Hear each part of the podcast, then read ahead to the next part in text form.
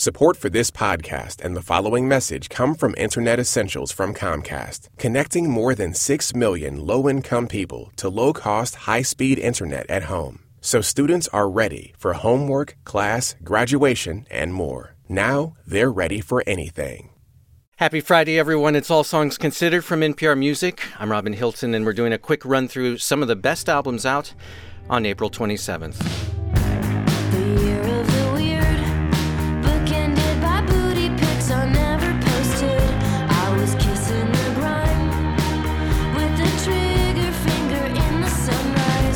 And we start this week's New Music Friday off with the band Speedy Ortiz and their album Twerp Verse. And joining us to talk about it is NPR Music's Marissa Lorusso. Welcome back. Thank you. This is a record, the more I listened to it, the more I thought, you know, this is kind of incredible. Yeah, I felt the same way. The first time I listened through it, it kind of knocked me out. There's always so much to dig into with Sadie Dupuis' lyrics. She's, you know, has a master's in poetry, so you know she really knows her stuff. And they said they tried to write this album to be a little bit more transparently political, and I feel like you can definitely hear that, but there's just so much to dig into and unravel in the things that she's saying.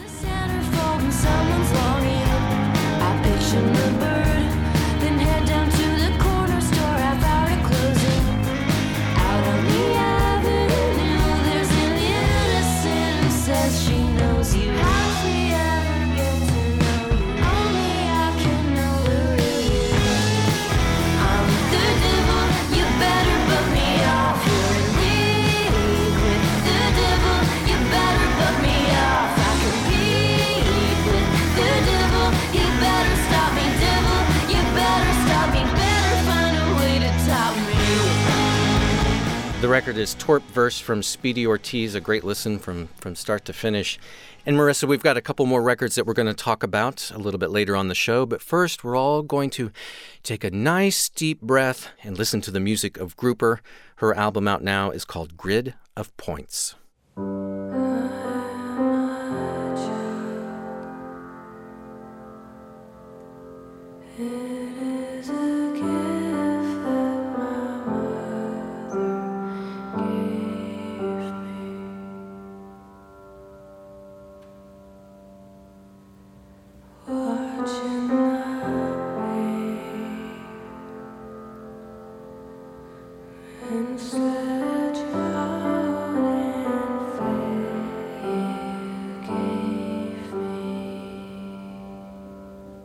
Liz Harris is the singer, and she uh, writes and records as Grouper. Her new record is Grid of Points, and here to talk about it is NPR Music's Lars Gotrich. Welcome back. Hey, Robin. And I know you're a big Grouper fan. I am too. Sometimes I make up genre categories in my iTunes, and there is a genre category called Fog.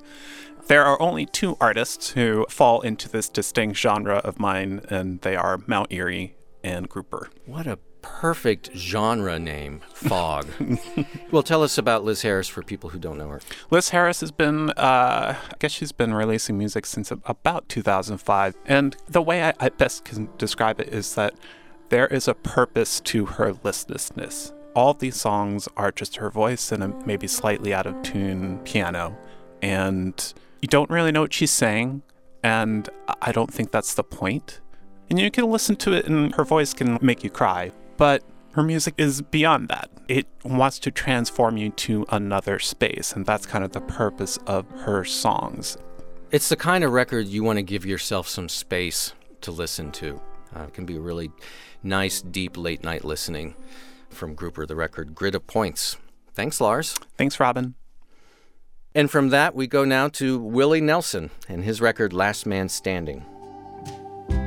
When you lose the one you love, you think your world has ended. You think your world will be a waste of life without them in it. You feel there's no way to go on. And Life is just a sad, sad song. But love is bigger than us all. The end is not the end at all. It's not something you get over, but it's something you get through. It's not ours to be taken. It's just a thing we get to do.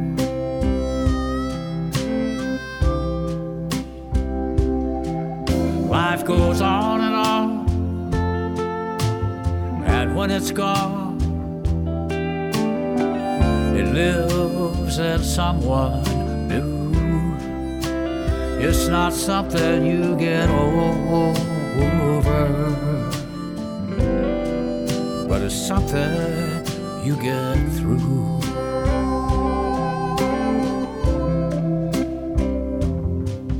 Willie Nelson and his record Last Man Standing. And back to talk with us about this one is Felix Contreras of NPR Music. I'm glad you're back, man. Hey, man. Thanks for having me back. Yeah.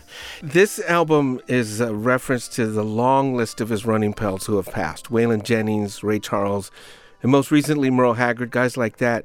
You know, he's 84 years old. He has well over 60 albums out, 56 years on the road. I've got to wonder at this point if there's any gas left in the tank. You know, with guys like Willie Nelson, I, yes, absolutely. When I was listening to music in, in the early 70s, right? So there were musicians from the 60s and then um, moved on into the 70s. And then when we get to the 80s, late 80s, was start I started watching how they were going to redefine themselves and still maintain a vibrancy musically, right? Mm. Paul Simon did Graceland and that just completely gave him another another shot, right? Gave him a second part of his career.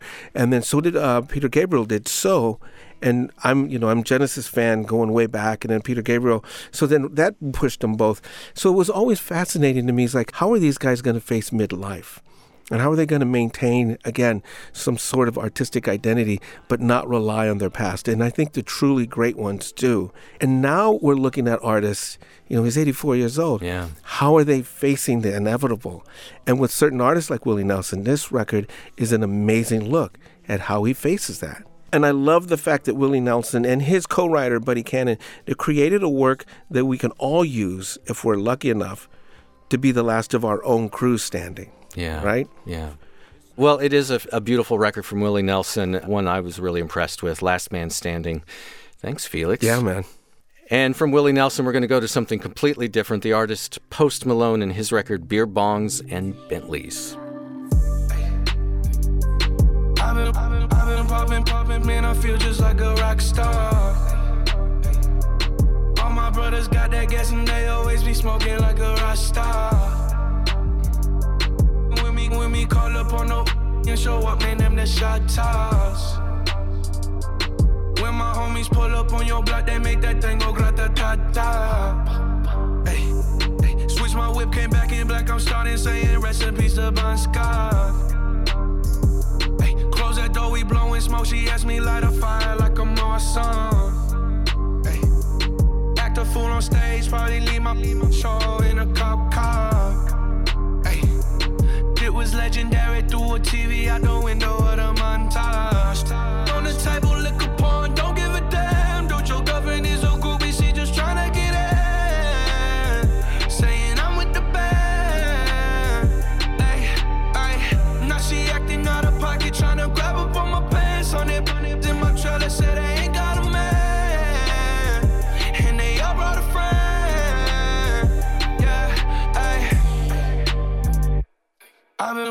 Been, I've been popping, popping, man, I feel just like a rock star. Post Malone is the artist, and the record is Beer Bongs and, and Bentleys.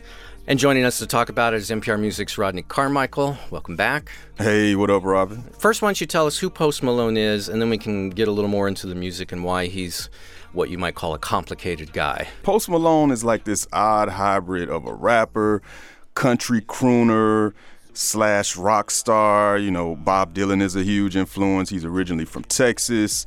And he's really used hip hop to kind of skyrocket himself to the top of the charts. And the song we're hearing is called Rockstar. It was a big hit for him. But it was kind of controversial uh, how it became a big hit. What, what exactly happened? Yeah, so it's it's basically the story of how the industry has figured out how to game the system, right? So last year, Rockstar gets released and his label uploads to YouTube a looping track of the song's hook, but it's still counted toward total listens, even though it was just the hook being played over and over again. So it appeared to be the full song. People would hit play and they exactly. weren't really even getting it. And then at the bottom, they had links to all of the streaming platforms. If you wanted to hear the full song, obviously you would click that, and then you know, obviously they get another another spin off of you. So all of this kind of added up and took off, and the next thing you know, you know, he shot past Cardi B's Bodak Yellow with barely any radio play. And the song really kind of exposed how much like digital streaming and YouTube videos have really like disrupted the way sales numbers are calculated. So Post Malone also caught some flack though for, I guess, both attacking rap and reaping its many rewards. He had an interview last year where he said, and I'm a quote because it's such an interesting quote. If you're looking for lyrics, if you're looking to cry, if you're looking to think about life, don't listen to hip hop. I mean, if you listen to going back to top 40 hip hop, you know, he has a point. You just it's not that kind of music, right? Well, that's true. And he later came back and he sort of kind of sort of apologized or at least tried to give some context to what he was saying. And his thing was like, "Hey, I listen to Bob Dylan for that kind of stuff if I want to cry. He still loves hip hop. His last album was hip hop and this and that, but he has definitely done a lot to distance himself from the genre in other ways. I don't know if appropriation is the right label, but I think there is a lack of appreciation, a lack of cultural appreciation for the genre and the culture that really has enabled him to catapult to the top. Well, real quickly, the music on this record doesn't warrant the hype around it. Well, here's the thing whether or not you like Post Malone as an artist, the music is undeniable. I mean, he's a force and even Rockstar going to number one wasn't totally a fluke. I mean, it is a good song, and I think anybody who's able to take all of these kind of disparate sounds and graft them into this one thing that kind of is fueled on this popular hip hop sound, you know, but still has a certain amount of lyricism and a certain amount of melody and, and, and singing and guitar playing all at the same time. He has a talent that you can't deny. And I think we're going to be talking about this album for the rest of the year, whether we like it or not. The record from Post Malone is Beer Bongs and Bentleys. And Rodney, we're going to talk uh, a little bit later on in the show about another record. But first, let's take a short break and we'll be right back. Support for this NPR podcast and the following message come from the NPR Wine Club. Did you know that NPR Wine Club has an all grapes considered wine? If you're 21 or older, uncork a special offer at nprwineclub.org/music. It's New Music Friday from All Songs Considered. I'm Robin Hilton. We're doing a quick run through some of the best albums out on April 27th. And we start the second half of the program off with Tom Rush in his record called Voices.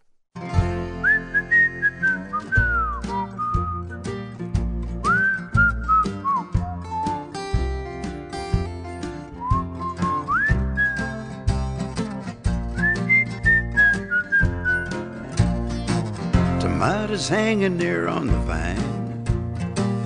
The moon is hanging up in the sky. My baby loves me.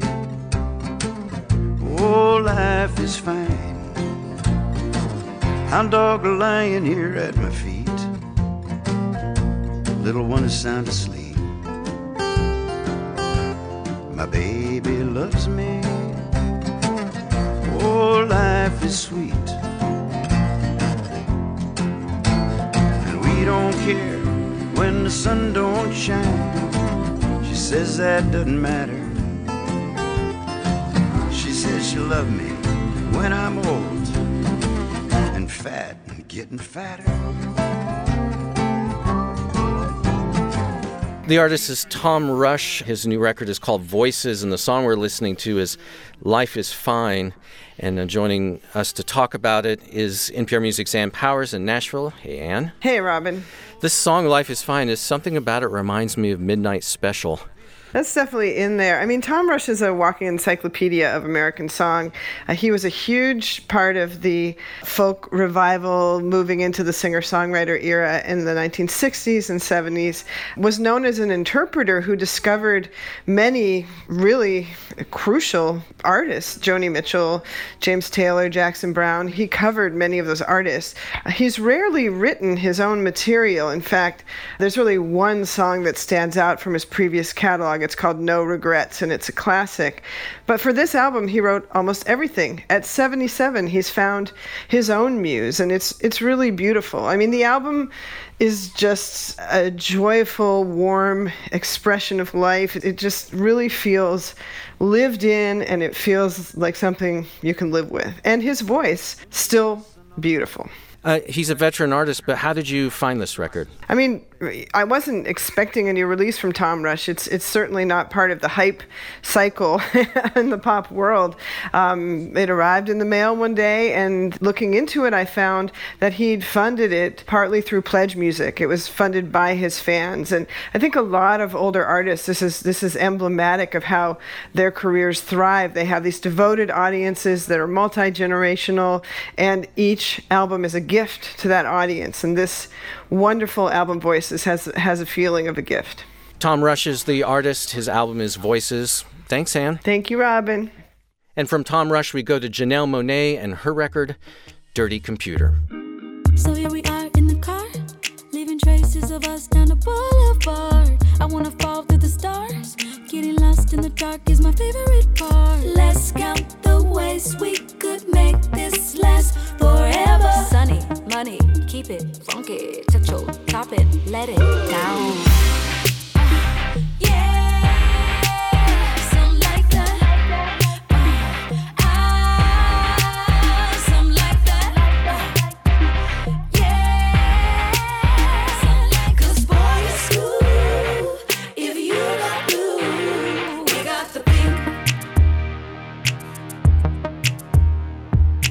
Janelle Monáe, her record is Dirty Computer. And for this one, we go back to uh, NPR Music's Rodney Carmichael and Marissa Lorusso. Robin, I've been a fan for, you know, a decade or more. She's from Atlanta, so I really got to see her come from just a really indie artist to, to where she is now. And, you know, she had the alter ego early on, Cindi Mayweather, that she would really use to symbolically, metaphorically explore a lot of stuff around identity. But I don't think she's ever done it this full on in terms of a lot of the issues she's exploring around femininity and bisexuality and queer identity and, and blackness.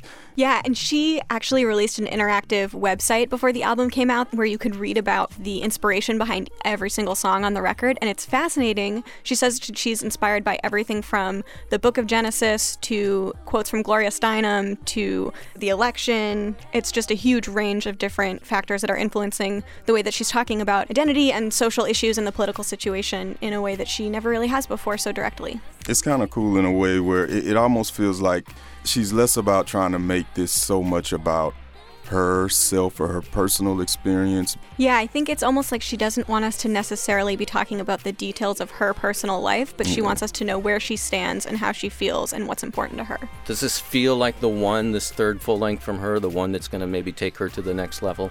I hope so. I'm an all out fan and I would love to see her go to that next level. You know, you hear the really strong Prince influence, especially yeah, especially in the song Make Me Feel.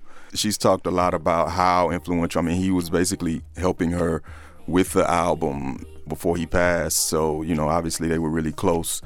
I, I think it's dope, and I'm, I'm anxious to see how, how the album does and how this emotion picture does, you know. The record is Dirty Computer from Janelle Monáe. Thanks, Rodney. All right, thanks, Robin. Take care. And Marissa, just hang with us a little bit longer. We're going to talk about one more album before we go, and it comes from the band Half. The record is called Lavender.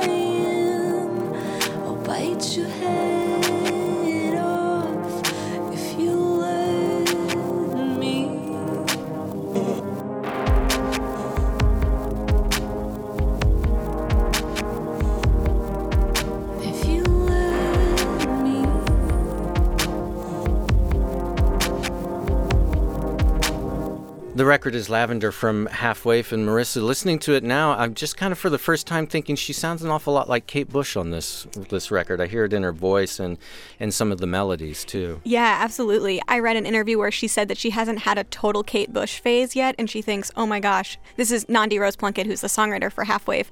She said, like, if I have a Kate Bush phase now, oh my God, people are really going to hear that influence. Right, right. Well, tell us about Half Waif and why this is one of the week's standout records. Half Waif is the project of Nandi Rose Plunkett, who's um, a singer and songwriter and multi instrumentalist.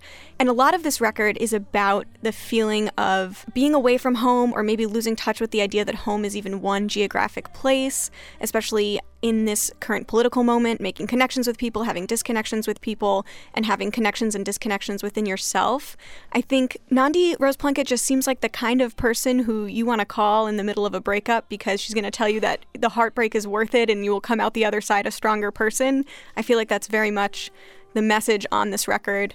She also studied music in school and you can really hear in the music how how intricately things are layered and her sense of harmony, vocal harmony is really interesting and complex. She kind of has melodies that take you to places you wouldn't totally expect and then resolve in this really beautiful way.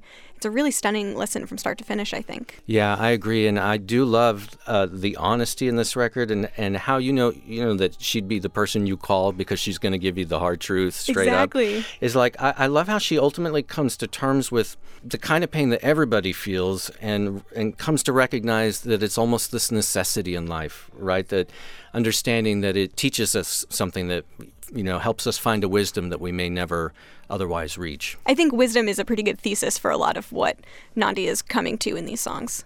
Half Waif and the new record Lavender. Thanks so much, Marissa, for joining us again. I hope we don't have to wait too long to have you back. Thanks, Robin. A reminder that if you want to see a list of the albums we just ran through, just check out the podcast description for this episode. You can also go to npr.org slash all songs.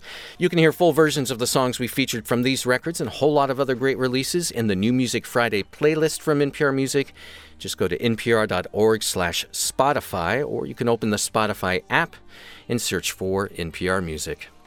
And for NPR Music and All Songs Considered, I'm Robin Hilton. Be well, have a great weekend, and listen to a lot of great music.